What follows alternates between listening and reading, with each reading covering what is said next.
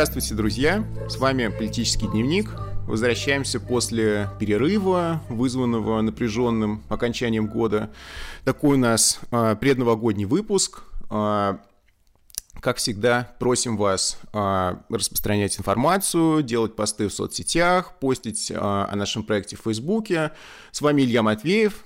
И Илья Будрайткес.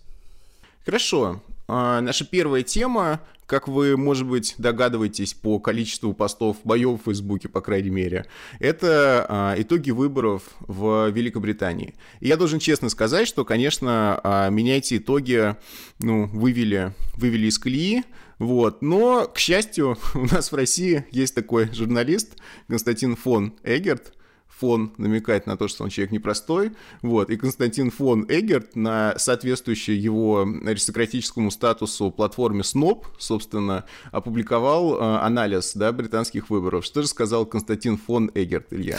Э, да, но я должен сказать, что меня тоже сначала итоги этих выборов э, сильно довольно опечалили, но вот чтение реакции российских либералов на произошедшие там события и в особенности, конечно, текста упомянутого этого тобой э, фон Эгерта, э, они как-то немножко ну, способны mm-hmm. оказались повеселить, поднять настроение. Э, значит, ну, новости для Эгерта хорошие. Потому что, цитирую, реальная причина поражения либористов как раз та самая программа, плюс личность самого Джереми Корбина, твердокаменного социалиста, антисемита, друга Хамаса и Хизбаллы, сторонника массовой миграции, любителя Владимира Путина и левых диктатур всего мира, ненавидящего Америку, НАТО и ядерное оружие. Провал его неомарксистской команды – закономерный результат превращения либористов в партию салонных социалистов, вечных борцов с исламофобией, израильским неоколониализмом, американским империализмом и капитализмом, который губит планету. При этом они отправляют детей в частные школы, нанимают горничными садовниками за гроши нелегальных мигрантах, ездят на джипах и печалятся о судьбе простых людей, попивая вдову Клико. Ездят на джипах, наверное, на джипах Чироки из 90-х, который Пелевин описывал. Вот, и, и просто, ну, Константин фон Эггер что, суммировал? Суммировал все причины, трудно что-то добавить, да, к этому анализу? Э, да, но я, я думаю, что э, то, что он э, описал, в, в принципе, примерно совпадает с мироощущением вот, большинства российских либералов, которые проецируют на британские выборы какие-то свои страхи, mm-hmm. надежды, опасения ну, и, да. и, и, и мечты. Вот. Ну, кстати, и меня мои британские друзья спрашивали, что, ну, которые интересуются Россией, что вообще писали в российских СМИ про э, результаты выборов, и писали-то не очень много. То есть Константин фон Эгерт это скорее исключение такое, все остальные просто проигнорировали. Хотя не знаю, может быть, Латынина, как бы наш вечный источник хитов, она, наверное, уже там написала про то, что... Ну, она, ну, она, риск, она рискует повториться, как да, да, да. Я но... думаю, что Эггерт все самое важное уже высказал. Вот, да. ну и, конечно, там реакции все понятны. То есть люди радуются победе э, Джонсона, потому что Джонсон это борец с Путиным, а Корбин mm-hmm. это Путин mm-hmm. путинский агент. Ну да, вот, но он любитель левых мира, диктатур, да, да, таких все, как люб... диктатура Путина. Таких как левая диктатура Путина. Вот, э, ну, кроме того, Джонсон, конечно, радует тем, что он отвергает либеральную политкорректность, э, значит, не повторяет как э, попка-дурак, как бы все эти сказки о том, что существует какое-то глобальное потепление. И, в общем, его победа – это плохие новости для Путина, потому что он э, друг Америки, он сторонник изоляции России, э, и он придерживается таких вот твердых западноцентричных принципов. Вот. И поэтому все это очень хорошо и должно mm внушить как-то надежду на то, что Россия когда-нибудь будет свободной. Да. Вот такие вот примерно выводы делают э, наблюдатели из э, нашего такого вот из нашей провинциальной помойки, да, ну, угу. в которой либеральной, есть, да, либеральные помойки, окруженные 30 мусоросжигающими заводами, вот, но которые тем не менее продолжают вот так вот э, смердеть, немного попукивать как по поводу всех происходящих в окружающем мире событий. Да. Вот. Но, э, конечно, мы пытаемся на эти выборы посмотреть, э, исходя из другой перспективы, из перспективы международного левого движения. И для международного левого движения, конечно, все это событие довольно печальное. потому что Джереми Корбин, возглавивший три года назад либористскую партию, стал одной из надежд на обновление, на обновление традиционных левых партий, на Э, способность э, этих э, левых партий радикализироваться, ответить на те вызовы, которые в том числе обозначены подъемом правого популизма. И, в принципе, вот британские выборы, они как были построены на вот этой драматургии. Обновленная радикальная Э, радикально левая э, либористская партия и консерваторы, которые под руководством э, Джонсона полностью освоили правопопулистскую риторику. Угу. Но при этом сразу нужно сказать, что это не первые уже выборы Корбина. И в 2017 году, когда он впервые как лидер партии а, участвовал в выборах, результаты были на самом деле очень хорошими для либористов. Да? И а, тогда а, либористам все равно не хватило мест для большинства, но все равно это было а, рекордное, рекордное прибавление голосов, рекордное прибавление мест а, за многие десятилетия для либористской партии, да. А сейчас, наоборот, рекордное падение, а, несколько десятков мест в парламенте либористы решились, да, а, потеряли миллионы голосов, которые у них были на выборах 2017 года, вот. Хотя, кстати, а, любопытный такой момент, что доля всех зарегистрированных избирателей, проголосовавших за либористов, в 2019 году была такой же, как на триумфальных первых выборах а, Тони Блэра, да? То есть дело в том, что консерваторы просто резко улучшили свой результат, видимо, благодаря вот этому э, освоению права популизма. А либористы, кстати, при Блэре, да, когда якобы они были такой вот э, эффективной правящей партией, они на самом деле не набирали больше голосов, чем э, сейчас набирает Корбин. И в 2017 году он набрал больше голосов и получил даже больше мест, чем, э, чем Тони Блэр, когда он был, собственно, главой, э, главой парламента. Вот, то есть, э, на самом деле, этот разгром тоже, несмотря на то, что, конечно, это был разгром, все равно довольно относительный по британским меркам. Но вот э, Константин Футей, фон Эгерт э, в своей статье отмечает совершенно справедливо, что либористы потеряли э, те э, округа, которые на протяжении десятилетий э, были такой традиционной базой их поддержки и которые являлись преимущественно рабочими округами. А, то есть рабочие вспомнили о том, что они прежде всего англичане, э, о том, что они гордятся своей э, королевой. Это Эггерт и, так говорит, да? Да, да, это так угу. говорит Эггерт. И более того, цитируя какого-то своего британского коллегу, он также отмечает, что эти рабочие считают, что человек с пенисом является мужчиной, даже если он считает, что он женщина.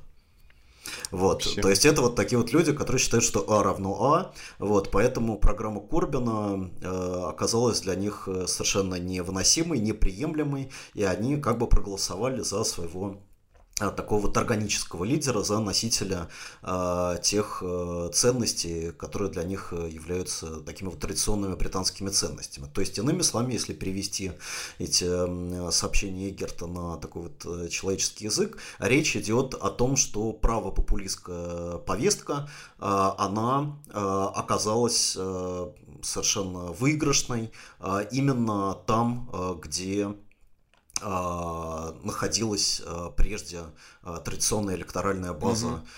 либористов. Это именно те места, которые угу. они потеряли в парламенте. Знаешь, мне кажется, здесь еще нужно сделать важное уточнение, которое на данных основано. Вот, потому что сразу после объявления результатов выборов пошли эти сообщения о том, что люди, которые десятилетиями голосовали за либористов, стали голосовать за Тори, что неожиданно вот они каким-то образом избрали Джонсона, но на самом деле опросы показывают, что а, был а, ну, определенный процент людей, который действительно от либористов перешел к Тори по сравнению с выборами 2017 года. Вот. А, примерно такой же процент, кстати говоря, перешел к а, партиям Remain, прежде всего к либдемам, да, в, в Лондоне там и в других крупных городских центрах. Вот. Но а, гораздо больший процент остался дома, да, и статистика показывает, что а, выборы либористы проиграли а, в этих рабочих округах в основном не потому, что люди перешли от либористов к Торе, а потому что многие избиратели просто не стали ни за кого вообще голосовать. Mm. И на самом деле, да, то есть про... То про, есть история про... с пенисом не работает? Нет, к сожалению, история с пенисом оказалась ни при чем, но Константин фон Эггер, ты же понимаешь, фон Эггер, ему статистика, там опросы, это все как бы, ну, там все впечатление, какое-то вот а, знание того, что такое европейская цивилизация, это ему заменяет, собственно всевозможные цифры. Вот. Но цифры, конечно, другое показывают, что, конечно, были люди, которые проголосовали за Тори. На самом деле, а, активисты либористской партии, которые занимались э, агитацией, да, которые ходили э, ну, по домам и пытались людей убедить голосовать за либористов, вот, из них многие были ошарашены тем, что как бы какие-то люди говорили, что я всегда голосовал за либористов, а буду за Тори голосовать. То есть действительно это было.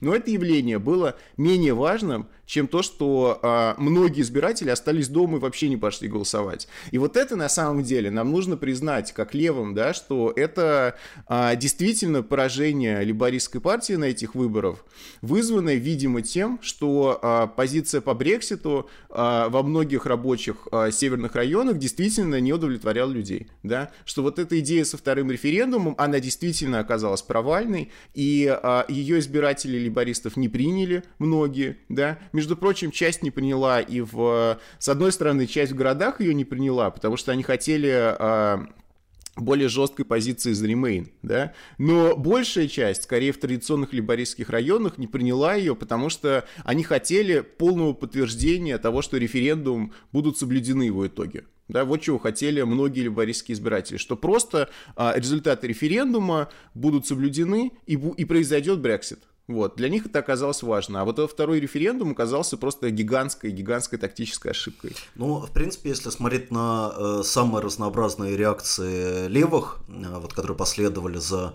этим поражением, можно их разделить как бы на два типа. Один тип это те, кто пытается искать какие-то структурные причины и, на, и при помощи них э, как бы, ну, фактически искать оправдание э, значит, вот этому поражению, что оно было неизбежным, потому что э, рабочий класс, э, значит, в Британии там деградировал, был разгромлен еще в результате там тейчеровских и блэровских реформ, э, о том, что, значит, масс-медиа как бы были беспощадно монополизированы консерваторами, осуществляли там грязную кампанию, о том, что а, повестка вот Brexit, она все захватила, ничего с ней нельзя было сделать.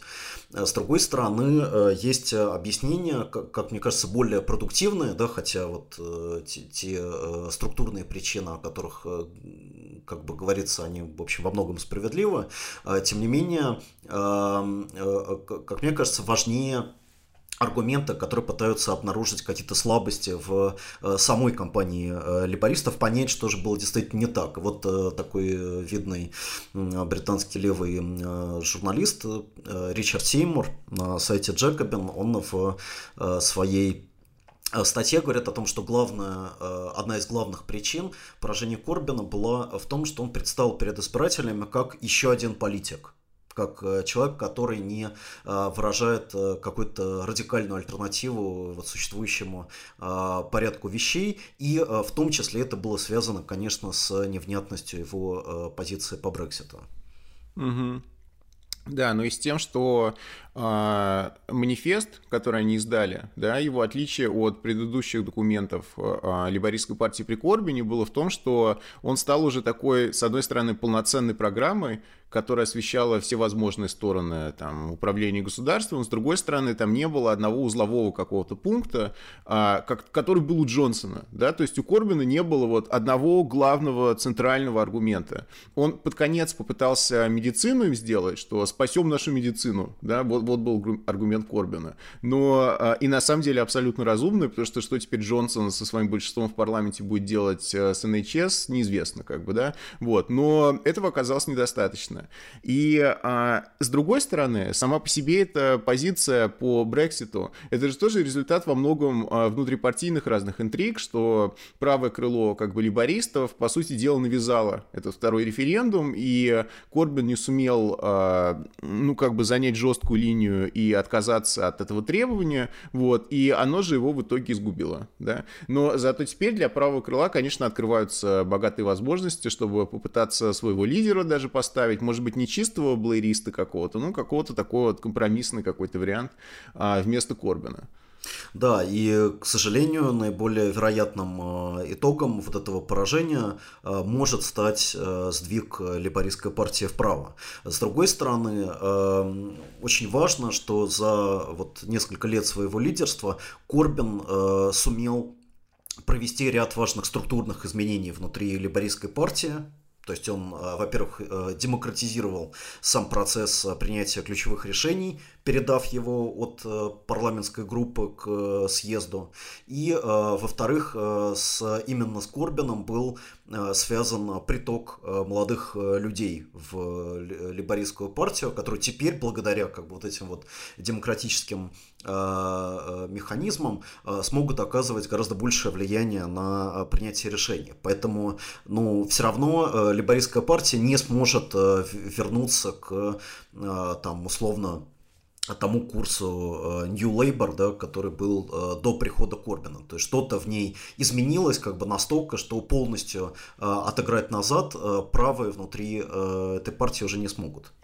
Кстати говоря, а, как ни странно, в Economist вышла статья про либористов после этого поражения, и там были те же самые аргументы, что, ну, к сожалению, для автора этой статьи а, левые глубоко окопались в либористской партии. Как он сказал, там была создана претарианская гвардия из 50 тысяч а, членов группы «Моментум», да, их молодежки, которая полностью вся закорбена. Вот. И действительно, так просто не получится уже убрать карбинистское крыло из партии. Но и самое главное, что времена-то тоже изменились. Ведь на самом деле обратно вернуться к центризму будет абсурдно еще и потому, что не центризм вы, выиграл эти выборы. Что Джонсон это центрист, что ли, какой-то? Наоборот, это правый популист, это представитель скорее радикального такого крыла. То есть он брал не аргументами, что есть какой-то консенсус, что нужно соблюдать этот консенсус, нужно двигаться вперед так, как мы это делали. Наоборот, он очередной такой вот популистский инсургент. Да? И а, центризм а, радикальный центризм сейчас уже не работает, очевидно, в западных странах, и а, поэтому я надеюсь, что либористская партия не вернется как бы к блэйритству такого, потому что оно будет абсолютно out of touch со временем. Да, и, возможно, действительно для того, чтобы левые в Британии пережили какой-то э, ренессанс, э, необходимо, э, чтобы этот Брексит все-таки состоялся, чтобы стала э, очевидна тупиковость, э, в общем, вот этого требования. Э, и вот в связи с тем, что ты говорил об исчезновении центра, а, мне кажется важным упомянуть, что сама а, победа Джонсона, она была связана с новой стратегией консервативной партии, стратегия, которая началась, э, собственно, с первого референдума по Брекситу, которая была связана с тем, что консерваторы должны занять э, то место, с которого их э, пытаются вытеснить, значит, правые Э, правые радикалы, правые популисты. И э, очень интересный персонаж, который, видимо, станет сейчас ключевым э, стратегом кабинета Джонсона, Доминик Каммингс, главный такой политтехнолог и первого Брексита, и нынешней победы консерваторов, которого часто сравнивают со Стивом Бенноном, да, вот таким вот советником Э, Трампа, да, вот во время первых президентских, э, первой его президентской э, победы в США, тем не менее важно, что эм, вот да, ну, в общем, важно, что его стратегия с самого начала Брексита, она объясняла следующим образом, что, смотрите, значит, э, Европейский Союз из стабилизирующего фактора политики становится дестабилизирующим. Он приводит к тому, что э, избиратели все больше поляризируются. Это дает возможность э, каким-то несистемным праворадикальным или леворадикальным силам вытеснять центристские партии, раскачивать сложившиеся партийные системы, в частности, британскую партийную систему. Поэтому для того, чтобы сохранить стабильность и сохранить э, британскую партийную систему, э, консерваторы должны стать тем, э, чем являются вот эти вот правые экстремисты. То есть они сами должны стать правыми экстремистами и таким образом преградить э, реально правым экстремистам как бы дорогу к дестабилизации. Вот, вот такая у него позиция. Очень интересная, потому что э, по своим убеждениям он не является никаким радикалом. Он является таким вот ну, британским консерватором, который просто пытается в изменившихся условиях выработать новую политическую стратегию, которая сохранит, в общем, гегемонию э, консерваторов британской политики, и мы видим, что э, эта стратегия, она действительно оказывается успешной. Вопрос в том, э, ну, где, где пределы как бы, этой успешности. Да, что действительно будут делать правительство Джонсона, когда этот Брексит случится, когда люди, в общем, недовольные ситуацией, ожидавшие перемен, увидят, что собственно, ничего хорошего не, не произошло. А, возможно, э, их жизнь даже изменилась к худшему. И вот это, э, этот момент э, как раз, возможно, и станет тем моментом для радикальных левых и внутри либорийской партии, за пределами либорийской партии, которые не смогли сейчас одержать победу на этих парламентских выборах. Да, но мне кажется, что а, для того, чтобы на следующих выборах показать хорошие результаты, нужно усвоить а, все уроки из этого поражения, да. А, то, что нужно иметь единый какой-то месседж, что нужно сосредотачиваться на небольшом количестве лозунгов, что компания, видимо, должна быть более агрессивной, да, потому что, на мой взгляд, вот это такое монашеское как бы отношение к э, критике чудовищной, которая раздавалась со всех сторон э, в отношении Корбина, конечно, оно оказалось неправильным. Нужно быть более агрессивным, более жестко отвечать на всю эту критику и переходить в контратаки постоянно.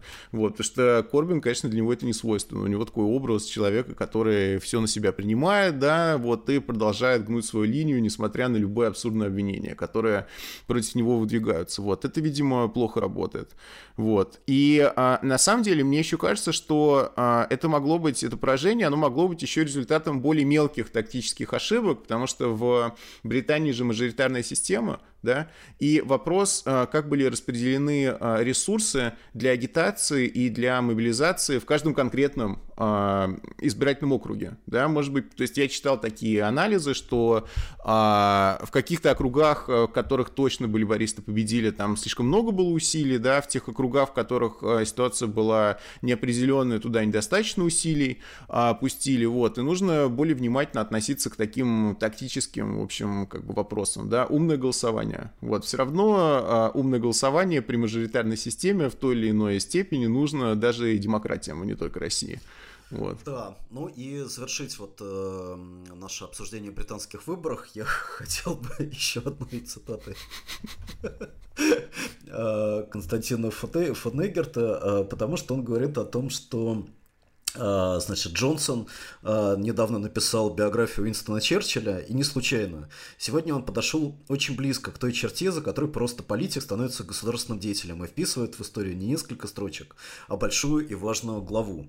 Вот. И, эм, конечно, а, такое, такое, такое масштабирование как бы личности Джонсона, оно, оно э, э, как бы сразу э, э, выводит фокус э, кого? Детей? Во сколько mm-hmm. у него детей? Вот в статье да, Константина Эгерта я не нашел ответа на этот самый э, важный вопрос. А именно э, эти вопросы задаются политику любому большого стиля, да, такому да. как Черчилль, например. Да, да. Наследие, какое наследие, да. И кому и вообще... это наследие, да. Да. И вообще, конечно, парадоксально, что вот что, что общего у, у Джонсона и у Владимира Путина пресс-конференцию, которого мы сейчас будем обсуждать. Вот как ты думаешь? А, я думаю, что это некая неясность э, вопроса о, о детях.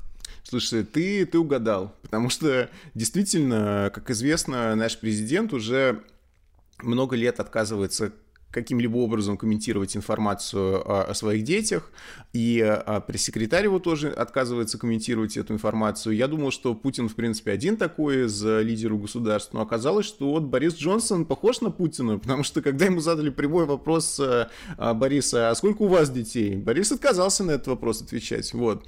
То есть а, Путин не один, да, политик в мире, который вот а, так скрывает свою семью. Да, но что его отличает от Джонсона, это то, что он никогда не отказывается отвечать на какой-либо вопрос, а отвечает на все да, вопросы, да, просто да. отвечает так, что из его ответов ничего невозможно понять. Да, вот да, да, отвечает на какие-то другие вопросы. Да, угу. на какие-то другие вопросы отвечает. Или э, отвечает на э, вопрос таким образом, что его позиция, она остается совершенно неясной. Даже самые такие вот э, матерые и опытные журналисты, посетители его пресс-конференции, они не могут э, потом описать, вот в чем же, собственно, заключалась позиция президента. Его классические такой вот стиль, это как бы и то, и это. Mm-hmm. Да, то есть, например, mm-hmm. его спрашивают, как вы относитесь к закону о домашнем насилии?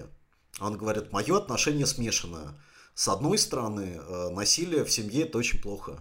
И угу. я не считаю, что люди должны насилием решать какие-то вопросы. Сказал, я против насилия и в семье, да. где сильная особь пытается да, там да. с помощью вот кулаков. Я, я, да, я, да, я, я все это слушал, но думал, а с другой угу. стороны что будет? Угу. Что, что ожидается? Что с другой стороны, да? Что с другой стороны? Вот он говорит, а с другой стороны, я не читал этот закон. Да. Нет, нет, но с другой стороны, на самом деле, он сумел воспроизвести те аргументы, которые Минюст приводит, что у нас уже и так есть разные законы, которые криминализуют все конкретные вещи, которые может там делать а, муж в своей семье. Если он кого-то бьет, то это побои. Побои у нас криминализованы, правда, не все, да. Первый побой это 5000 рублей, дальше ты свободен, как бы. Вот. То есть, по идее, у нас есть уже статья на каждую конкретную, вот конкретный пример насилия насилия, которое в семье может произойти. Ну, конечно, а, аргументация сторонников закона и сторонниц в том, что в целом все это недостаточно для того, чтобы решить эту проблему. Но Путин действительно он сказал, что, конечно, я против насилия в семье, вы меня за кого принимаете, да? Вот. Но закон, как бы, непонятный. Там еще он, кстати, интересно данные опросов привел, что я вот из этих данных не могу точно сказать, а граждане России, они против насилия, как я, или они за закон против насилия, да? Это же разные вещи могут быть. Конечно, они все против насилия, но может они не хотят специальный закон против насилия в семье принимать. В принципе... То, то, есть, вот... то, то, то есть, по сути, данный опрос, они показывают, что граждане России тоже смешанные отношения. Смешанные отношения, непонятно. Да, да непонятное, смешанное. Ну хорошо, да. вот ты выкрутился. А давай другой вопрос. А вот да. Э, как насчет изменения климата? Изменение климата, слушай, Давай, это даже, с даже более парадоксальная вещь, ага. потому что тут наш президент говорит сначала, мы состоим в Парижском климатическом соглашении. Прекрасно, хорошая новость. Вот, оно устанавливает некие цели по сокращению а, выбросов парниковых газов по сравнению с 1990 годом. Вот, это позитивно. А потом, как бы наш президент говорит, Россия а, не является лидером по выбросам в атмосферу, ну, это тоже как бы так, да, пропорционально своему населению, на самом деле, выбросы в России больше, чем должны быть, да, но, конечно, Китай является лидером по выбросам, Россия не является лидером. А дальше он добавляет, а реальных причин изменения глобального климата никто до сих пор не знает. Вот. Встает, конечно, вопрос, зачем тогда Россия находится в Парижском соглашении? Может, тогда логично выйти из него, вот как Трамп сделал? Трамп, он как Путин, да, он не верит в глобальное потепление, что оно антропогенное, так он просто последовательно реализует свое это неверие, вот он вышел из климатического соглашения и все. А у нас какая-то странная такая идея, конечно, мы состоим в Парижском климатическом соглашении, будем цели его соблюдать, хотя я сам до конца не понимаю, зачем, как бы, да, потому что реальных причин изменения глобального климата никто до сих пор не знает. Вот, это это парадокс.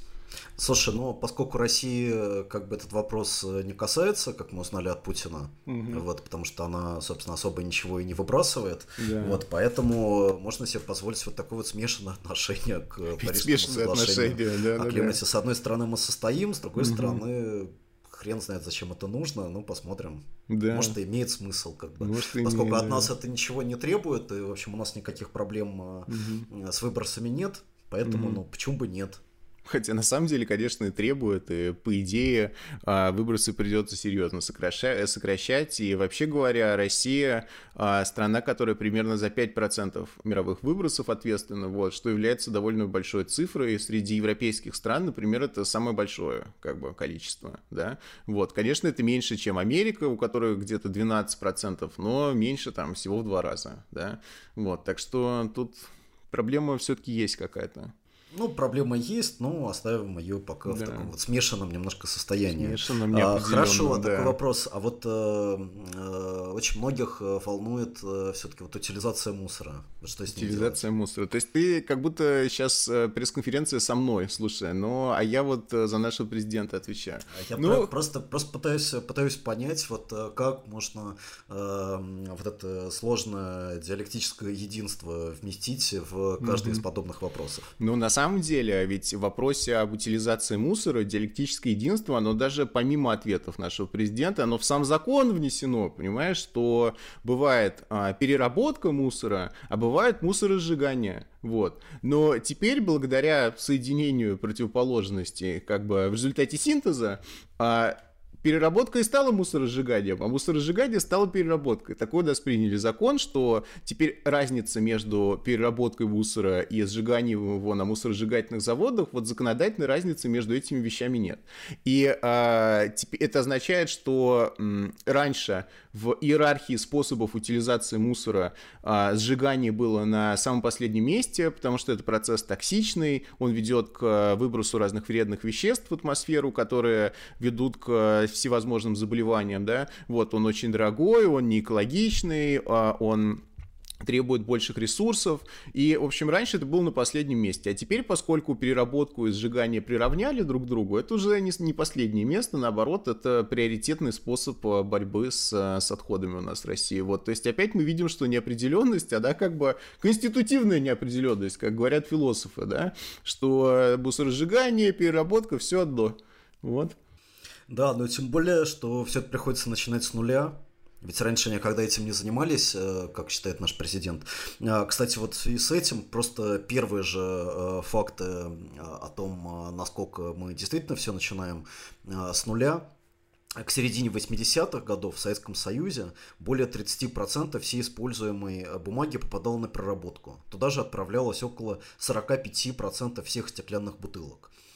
Вот, э, с распадом Советского Союза рухнули э, все эти программы утилизации, и как бы после вот этой великой геополитической э, катастрофы мы снова через там, 30 лет как бы с нуля начинаем вот эту программу, а, программу утилизации, мы как бы впервые для себя открываем эту проблему, которая на самом деле связана с полной э, безответственностью а, производителей и иррациональностью потребления, которая, конечно, радикально отличает э, российскую экономику от э, советской, потому что, например, в, я так выступаю немножко как этот гоблин, да, или Семин. Кто там Семин, да. Вот, но тем не менее, действительно безусловно, когда вот смотришь на наследие Советского Союза, в этом отношении э, понимаешь э, масштаб как бы того э, разрыва, да, вот, который у нас произошел с тем временем, потому что, например, в середине 80-х годов ЦК КПСС выпустила постановление, в соответствии с которым организация, разрабатывающая новые виды продукции, должны были одновременно с этим разрабатывать технологию повторного использования этой продукции после истечения срока эксплуатации. То есть, как бы вообще ни, ни один новый вид продукции не мог быть э, запущен без э, того, э, чтобы сразу было понятно, каким образом это сырье mm-hmm. может быть отправлено на вторичную переработку. Ну да что является на самом деле лучшей практикой по всему миру и в европейских странах сейчас, да. Но а, мне кажется, еще одно отличие в том, что а, в Советском Союзе по-другому была устроена структура политических интересов, поэтому мусоросжигательные заводы там бы не стали строить для того, чтобы раздать эти контракты, между прочим, на сотни миллиардов рублей, да, раздать их каким-то правильным людям, которые с помощью этих мусоросжигательных заводов а, добавят к своему богатству лишние миллиарды, там, квартиры, яхты и все все прочее. А сейчас, понятно, в этом есть э, очень мощный мотив, да, для того, чтобы заменить э, переработку мусоросжиганием, что каждый такой МСЗ стоит несколько десятков миллиардов рублей. Вот в Советском Союзе, наверное, не думали про эти все вопросы, вот, но вообще как-то они спокойнее относились там к недвижимости, к часам за миллионы, ко всяким таким вещам. Может, в этом еще причина. Да, то есть в итоге у нас президент, отрицающий изменение климата и предлагающий сжигать э, весь мусор, несмотря на колоссальный ущерб, который это нанесет окружающей среде и здоровью населения. Угу. Да. Так, такой не, не диалектический немного вывод. Да? Вывод не диалектический, Но, хотя формулировки менее, были да. диалектическими, да? Да. Слушай, да. ну хорошо, давай, давай я тебе теперь буду задавать вопросы. Почему давай ты мне все время вопросы задаешь? Вот ага. скажи, а вот про Владимира Ленина, а, позицию нашего президента, ты бы как суммировал? В чем здесь основной стержень? Э, да, вот как-то Владимир Ленин э, э, оккупировал воображение нашего президента на протяжении последнего месяца э, на заседании Совета по правам человека. Э, недавно, э, значит, Путин подробно довольно остановился на Ленине и высказал такую мысль о том, что вот это человек, который заложил э, мину под э, государственное устройство России. И э, в связи с этим на пресс-конференции ему задали вопрос, ну хорошо, если это такой, так сказать, отвратительный персонаж, да, вот если он заложил мину, значит, если он такую вот антигосударственную позицию занимал, может быть, вынести его из мавзолея? Угу почему он здесь э, лежит, почему он продолжает оставаться э, частью государственного наследия того государства, которое он разрушал как бы всю свою жизнь. И тут Путин говорит, э, ну, что на самом деле все тоже непросто, вот, и отношение к Ленину, оно э, тоже должно быть смешанным, mm-hmm. потому что, с одной стороны, э, конечно, не надо его выносить из мавзолея, есть люди, у которых э, связано и с мавзолеем, и с вот этим вот молчаливым телом э, масса каких-то вот воспоминаний, и, по крайней мере, пока они живы, э, не нужно угу. значит, их как беспокоить и вносить в общество а, раскол. С другой стороны, конечно, ничего хорошего о Ленине лично он сообщить да, не да, может. Да. Да. Вот. И Ленин э, был скорее не государственным деятелем, а революционером. Угу. И строго централизованного государства, я цитирую, он э, предложил превратить Россию в конфедерацию с правом выхода из привяткой этноса к территории. Угу. Они, коммунисты, связали будущее страны со своей партией. Как только партия затрещала, с ней э, начала э, э, рассыпаться страна. Там он, кстати, допустил одну фактическую ошибку, потому что он сказал о том, что руководящая роль партии кочевала из одной конститу- советской конституции в другую. Угу. На самом деле мы знаем, что руководящая роль партии, она была зафиксирована только в одной так, последней совет- да, да, да. советской конституции, да. и ниоткуда она не кочевала, но тем не менее здесь э, важно, что для Путина, я бы сказал так, существует два Ленина. Как бы Ленин э, молчащий и Ленин действующий. Ленин как бы в виде скульптуры и Ленин в виде идеи. Угу. В виде идеи Ленин это абсолютно криминальный персонаж. А, это человек, за э, деятельность которого мы расплачиваемся до сих пор. Вот. И, кстати, здесь важно, что этот вопрос о Ленине для Путина, он был напрямую связан с, вот, с Донбассом, с Крымом, а, с, с тем, что вот Украина такое вот плохое недружественное государство, Белоруссия вот не хочет интегрироваться. То есть, по сути, как бы все э, вот эти проблемы, связанные с реализацией русского мира, которые мы имеем в последние годы, э, они э, все как бы вот из-за Ленина происходят. Вот, потому что он заложил вот этот вот принцип Э, самоопределения э, в основу э, советского государства. И поэтому мы имеем вот такие вот несправедливые границы, мы имеем независимую Украину, мы имеем, значит, вот Лукашенко, упирающегося как бы вот создание единого союзного государства. Который вот. не, никак не может понять, что мы почти один народ, как сказал. Да, который, который не понимает, что мы один народ. Вот, да. поэтому я, я думаю, что просто в, в какой-то момент вот для, для Путина все как бы вот эти проблемы, ухмыляющийся Лук, Лукашенко и как бы вот эти там бандеровцы и наши западные партнеры, которые нас учат жизни там в связи с э, Донбассом, вот, они все как бы как будто бы слились в одно имя Ленин. Ленин, вот кто как бы во всем этом виноват. Вот, и э, в принципе с такой позиции, конечно, э, следует как бы вынес вынос э, Ленина из мавзолея и такая уже настоящая серьезная консервативная такая декоммунизация, которая, а, конечно, ну, как бы, а, до которой Путин, как, как мне кажется, уже ментально, вот идеологически, mm-hmm. он до нее абсолютно дозрел, да, и даже вот как бы перезрел.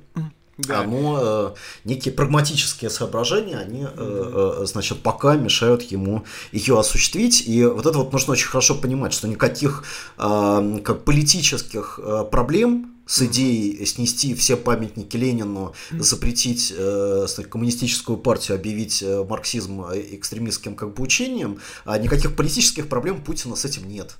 Угу. Да? Более того, в целом ему близко как бы вот это вот направление, э, направление мысли. Угу. И только по соображениям прагматического как бы порядка, только в силу такого вот реалполитик, да, угу. вот удержания, значит, какого-то равновесия в обществе, он пока этого не делает. Знаешь, но э, здесь я бы сказал, что несмотря на все это, Путин оказывается, ну, предстает в более выигрышном свете, чем э, наши либералы, да, потому что он хотя бы понимает, что у нас в России есть довольно большая доля населения, а, для которой а, эти символы, эти идеи дороги, вот, и а, нельзя просто закрыть глаза на то, что эти люди есть, потому что Путин хотя бы говорит, что ну вот есть такие люди, да, мы поэтому пока Ленина выносить не будем, а, собственно, либералы, они как пишут, да нам вообще наплевать на это, на все, вынесем и все, вот такая у нас позиция, да. Но как бы... Путин как бы тонкий психолог, который понимает, что людям не нравится каяться. Mm-hmm. Вот если людей как бы принуждать к покаянию, это yeah. вызывает у них yeah. Э, там негативные эмоции, вот, и совершенно, в общем, это ни к чему. А, кстати, в этом контексте он а, упомянул про вот эту резолюцию по борьбе с коммунизмом, о которой, mm-hmm. которую мы в свое время уже обсуждали. А вот, и э, сказал вот такую вот тоже интересную вещь э, про то, что да, советские войска зашли в Польшу, э, в смысле в 1939 году, но уже после того, как польское правительство утратило контроль за своими вооруженными силами и там убежало за границу. То есть, то есть, в принципе, это, ну, такое, как повторение э, с, сталинской э, аргументации, да, mm-hmm. в, которая, казалось бы, была опровергнута вместе с публикацией э, приложений к пакму Молотова Риббентропа, э, которые, в общем, публично, вот они были выставлены, да, в, э, в, в центре Москвы, да, в, в, в архиве новейшей истории. И, тем не менее, а Путин совершенно голубом глазу говорит, что мы вынуждены были войти в Польшу, потому что польское государство перестало существовать. Ну да, к сожалению, это э, настолько же разочаровывающий как бы ответ, э, как и сама эта резолюция, собственно, тоже исторически безумная, которая э, из всех событий, предшествующих Второй мировой, решил именно пакт Молотова-Риббентропа объявить таким началом и спусковым крючком. Вот. Так, давай, давай, что, что еще один политик у нас тоже выступил со своей пресс-конференцией. Да, э, вот неделю назад было записано интервью Елизаветы Осетинской с э, Алексеем Навальным. Елизавета Осетинская, для тех, кто не знает, это э, бывший главный редактор газеты «Ведомости», один из, в общем, ключевых бизнес-журналистов в нашей стране.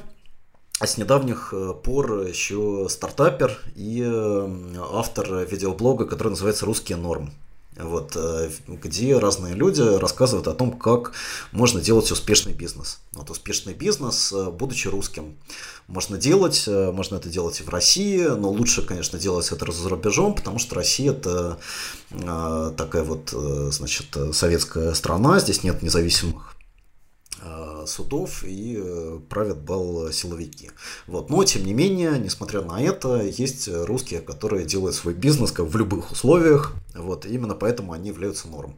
Вот. И э, вот на этот канал был приглашен Алексей Навальный, вот, э, который, в отличие от всех остальных гостей Осетинской, он не является бизнесменом, а является политиком. И, в принципе, именно в этом, как мне кажется, главное Э, такая соль как бы вот этого интервью, потому что здесь происходит столкновение двух логик. Даже без относительно того, что говорил Навальный, да, то есть его спрашивает э, э, как бы о его политической стратегии, о его политических взглядах, о его программе э, человек, а, из другого мира, как бы вот из другой вселенной, да, у которой действительно, которые по-другому совершенно видят э, действительность, для которой нету стран, э, для которой нету народов, для которой нету там большинства, для которой нету общих интересов, э, для которой есть только лучшие или худшие условия для ведения бизнеса. Вот. Это единственный признак, который как бы ее позиции в принципе где-либо где-либо сканируется. И вот, э, значит, с этой перспективы она задает вопросы а, Навальному, задает эти вопросы, ну, как мне показалось, очень плохо, то есть интервьюер как бы не может э, так себя вести, не может постоянно перебивать э, человека, которого он к себе пригласил, не может занимать своими собственными высказываниями половину как бы эфира своего интервью, ну, Елизавете Осетинской виднее, то есть она, конечно, более профессиональный там человек в медиа, чем я, у меня такой профанский, скорее, взгляд. Но, в принципе, если посмотреть на комментарии вот э, в, в Ютубе под этим видео... Вот у многих такой, как у тебя, взгляд, да. Э, да, да, людей, у них такое же вот ощущение осталось от этого интервью. Да, ну и на самом деле содержание того, что Осетинская говорила, оно, конечно, тоже впечатляет, потому что а, в какие узловые точки были в этом интервью, да? Во-первых, а, профсоюзы, вот. А, и на самом деле, наверное, этого следовало ожидать, что в какой-то момент а, заигрывание Навального с профсоюзами бюджетников, да, потому что он именно про профсоюзы бюджетников все время говорит, приведет к острой реакции какого-нибудь э, праволиберального деятеля, да. И вот, наконец, эта реакция наступила. Но любопытно, собственно, а, как, как осмысляет профсоюзы Осетинская, как она там сказала, что профсоюзы — это антикапитализм антикапитализм. Тут стоит вопрос, как же выживает капитализм с существованием профсоюзов. И тут она, уже, конечно... Уже, уже 100, 100, 100 лет с лишним да, да больше даже, больше, больше 100 лет капитализм, вообще уже 150 лет капитализм живет вместе с профсоюзами, в общем, неплохо, видимо, живет, да, но для Осетинска это антикапитализм, и, и дальше она, в принципе, очень смешно сказала, что, ну, бывает вообще два подхода, она еще несколько раз так сказала, то есть Навальный все пытался что-то ей вот ответить, говорит, нет, есть два подхода, Первый подход – это когда бизнес растет, развивается, все хорошо. А второй подход, ну это, ну, Кинсианский подход. Кинсианский подход, при котором государство все перераспределяет просто, и бизнес вообще там загублен оказывается. Тут, конечно, вопрос, как в таком случае в кинсианский период в мировой истории до 80-х годов, эм, в принципе, происходил экономический рост, да, и более того, в среднем он был а, больше, чем в посткинсианский неолиберальный период. Ну, ну и в целом кинсианство, оно, наверное, не про то, чтобы задушить бизнес и уничтожить его.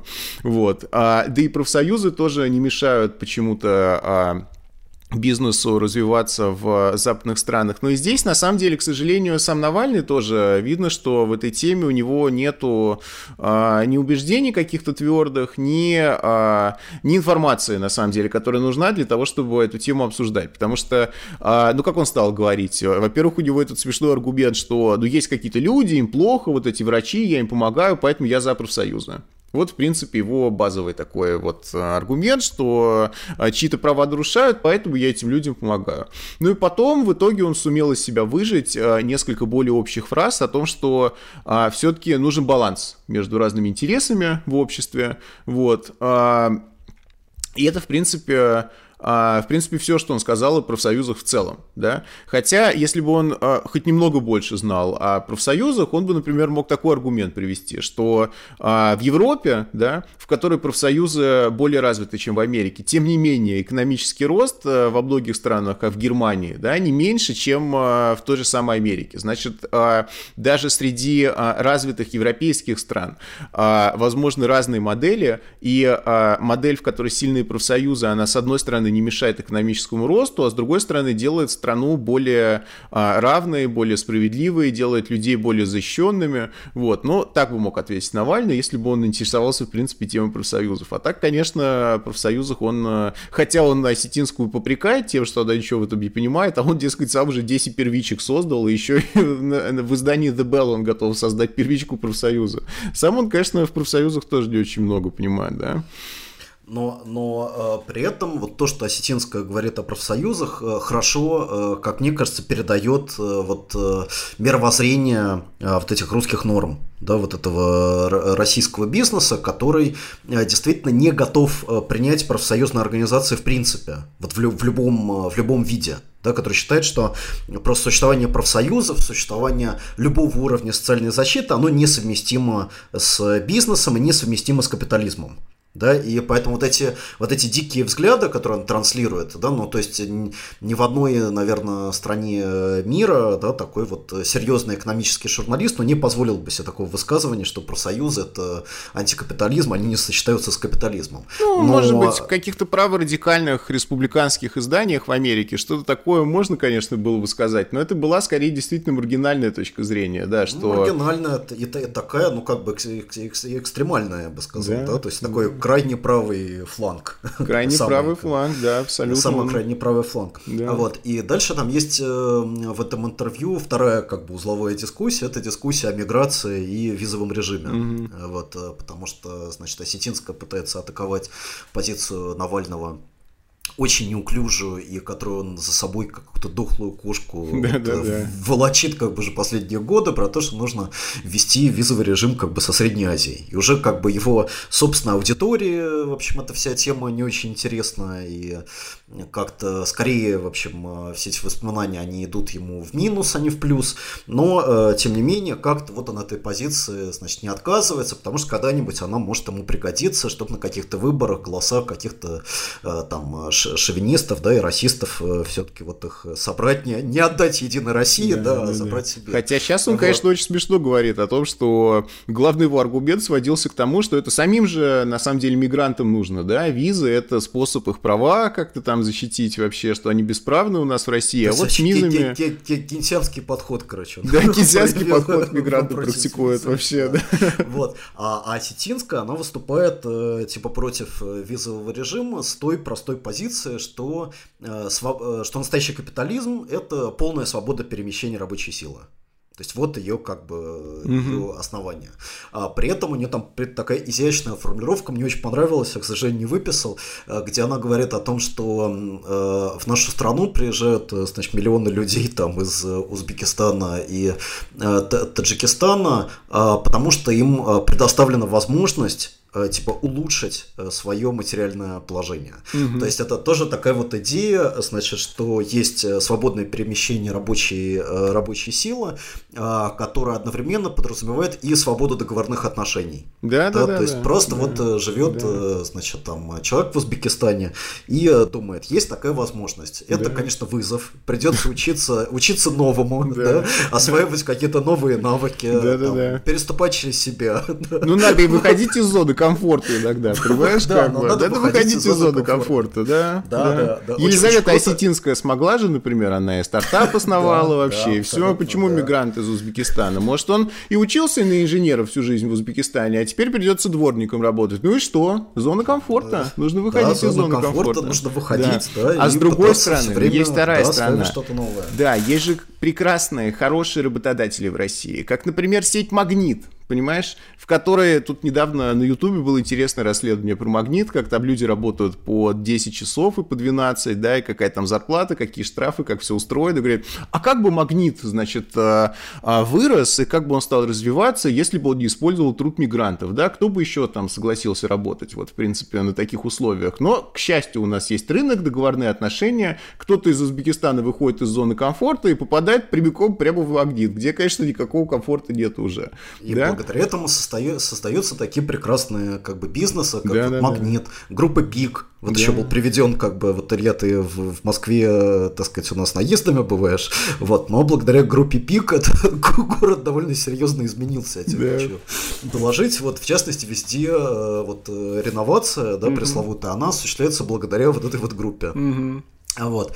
И, э, значит, во всех вот этих блогах, там, Осетинская, еще там, Ксения Собчак и так далее, они все рекламируют постоянно вот эти чудовищные э, строения э, в качестве, значит, каких-то вот там супер там лофтов, э, какой-то там э, парк, Э, значит, новый там, парк жилья с какой-то потрясающей комфортной территорией. При этом очевидно, что э, ни один э, вот этот вот русский норм, он не будет в этих монстрах там 30-этажных, ну, это само натык, собой, натыканных как бы посреди. Ну, отношения это свободные, рыночные, у тебя есть деньги, ты себе нормальное жилье покупаешь, у тебя нет денег, ты живешь в группе ПИК, понимаешь, а мигрант, он может где-то еще работать, он еще где-то работает, не может, значит, в группе ПИК работает на стройке, понимаешь, так, да, так устроен рынок, то есть, да, то есть, да. то есть везде, везде личный выбор тоже, Да, опять-таки, вот да. э, нравится тебе, например, ходить в магнит. Вот делаешь ты выбор в пользу магнита. В пользу магнита, да. И ходишь да, как бы в да. магнит. И понимаешь, а, нравится, да. И, и каждый остается при своем. Мигрант получает свою зарплату в 15 тысяч рублей. Люди получают свою еду как бы отравленную, да, ужасную. Вот.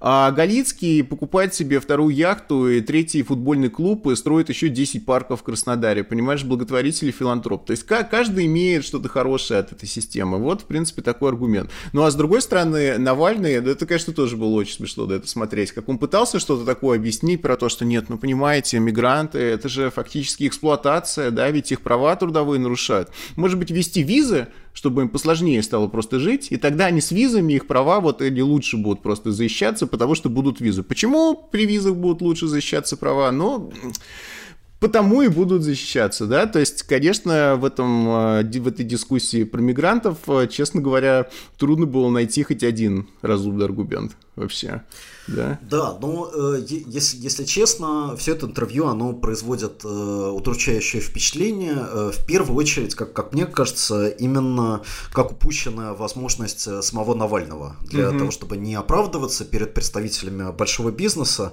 а, которые все равно его сейчас не будут поддерживать. Кстати, было еще очень смешно тоже про то, что а, вскрылось на самом деле противоречие определенное у Навального, когда, а, когда Осетинскому ему стал говорить, нет, тут ты все время говоришь средний бизнес, малый бизнес, а крупный бизнес, ты будешь раскулачивать крупный бизнес, скажи, что ты будешь делать с крупным бизнесом? И тут Навальный говорит, нет, все будут поставлены в равные условия, будет а, свобода у нас а, судов и независимость, вот, это поможет любому бизнесу, в том числе и крупному. А честно признать, что а, крупный бизнес, сросшийся со- с нашей властью, он вкладывает очень много в наше безумное неравенство, которое существует в России, что крупный бизнес, безусловно, пострадает в ситуации любой демократизации, что даже сама программа Навального предполагает какие-то специальные санкции для крупного бизнеса, ну хотя бы того, который с приватизацией был связан, что и, и минимальная зарплата, и ее рост тоже ударит по крупному бизнесу и по тому же магниту, где придется платить больше денег. Вот это все четко артикулировать он, конечно, не способен. Ну и понятно, почему ему это не нужно, он же не левый, там, не, не социал-демократ никакой, все эти профсоюзы и минимальная зарплата и все прочее, они возникают как-то эпизодически просто в его программе. Да, но, но я думаю, что сама как бы логика такая вот его м, политическая стратегия, она будет его подталкивать к тому, чтобы более более четко все эти вещи э, проговаривать, потому что в принципе, если вот э, следить внимательно за его расследованиями, за его регулярной какой-то риторикой, да, в его э, YouTube канале, совершенно ясно из них вырисовывается идея о том, что весь крупный бизнес в России использует э, незаконные механизмы, он э, связан с э, государством, он связан с властями, он из- как бы не находится в, э, так сказать, тех же условиях равенства перед законом, что и все остальные, поэтому его как бы вот необходимо поставить на место. И в принципе то, что э, большой бизнес э, напрягается как бы на э, его программу, это абсолютно обоснованно. Это связано не с какими-то его отдельными высказываниями, не с тем или иным способом ответа осетинской, да, который он выбирает. Это связано со всей логикой демократической э, политики в России. Потому что, конечно, больш- большому бизнесу э, демократия в целом э, не нужна.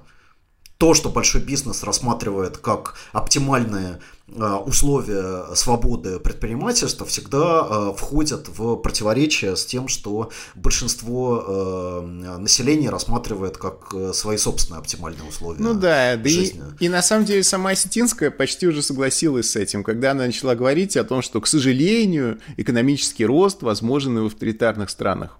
Имелось в виду, что я, Алексей, не очень понимаю, зачем ты, в принципе, занимаешься тем, тем, чем ты занимаешься, потому что и в авторитарных странах, ну, может, к сожалению, там, мне, наверное, лично симпатичнее была бы демократия, но и в авторитарной стране вполне себе возможен экономический рост. Так что, в принципе, может быть, тебе закрыть твой ФБК, тем более у тебя с ним все время проблемы, там, эти обыски. Может, тебе открыть стартап какой-нибудь? Открыть стартап. Ты человек талантливый, энергичный, да, из тебя бы стартапер вышел получше, чем многие.